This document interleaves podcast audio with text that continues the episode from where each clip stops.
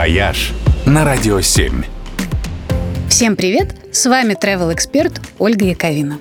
Я уже не раз рассказывала про программы стоповеров, которые предлагают превратить длинную стыковку из минуса в бонус. Это предложение авиакомпаний для транзитных пассажиров. Отели и экскурсии за символическую плату или вовсе бесплатно. На прошлой неделе список таких программ пополнился. Стоповер теперь возможен при перелете через Эфиопию. Если стыковка там больше восьми часов, то национальный перевозчик дает пассажирам бесплатный отель с трансферами и двухразовым питанием, а за небольшую доплату можно взять и экскурсию по Аддис-Абебе, что очень круто, ведь Аддиса, как зовут ее местные, это один из самых необычных городов мира. И вдобавок одна из самых высокогорных столиц.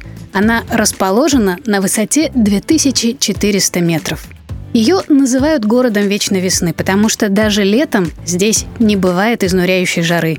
Не зря эфиопские императоры выбрали ее своей летней резиденцией.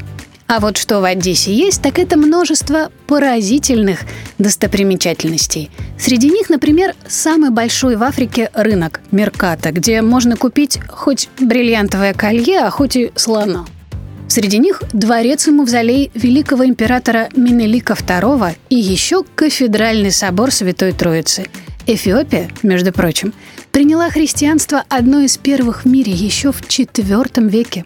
А в качестве такси в Аддис-Абебе используют наши родные старенькие копейки. Так повелось с тех самых пор, когда в Эфиопии правили коммунисты. Ну а у входа в Национальный музей и вовсе красуется Александр наш Сергеевич, подаренный Москвой.